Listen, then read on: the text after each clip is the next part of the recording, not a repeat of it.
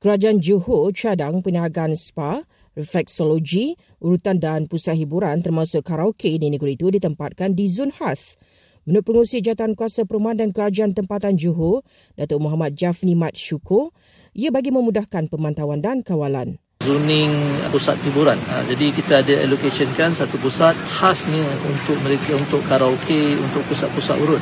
Dan mereka tidaklah menyaga secara bersepa-sepa. Maksudnya di kawasan dekat dengan kampung pun dia orang buka pusat urut. Di peringkat perumahan pun dia orang buka pusat urut dekat dengan sekolah dan sebagainya. Jelas beliau lagi ada perniagaan berkenaan terlalu hampir dengan penempatan hingga sering dapat rungutan masyarakat yang tidak selesa. Ketua Polis Johor Komisioner M. Kumar sahkan beliau turut terima email mengandungi unsur ancaman bom. Pihaknya percaya ia dihantar individu sama yang menghantar email ancaman bom kepada tiga premis kerajaan di Johor Bahru semalam. Suspek sedang dikenal pasti.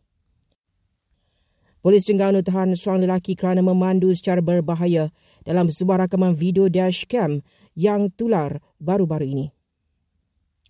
14 kes kemalangan maut dengan 14 kematian dilaporkan pada hari keempat UP Selamat sempena Tahun Baru Cina semalam.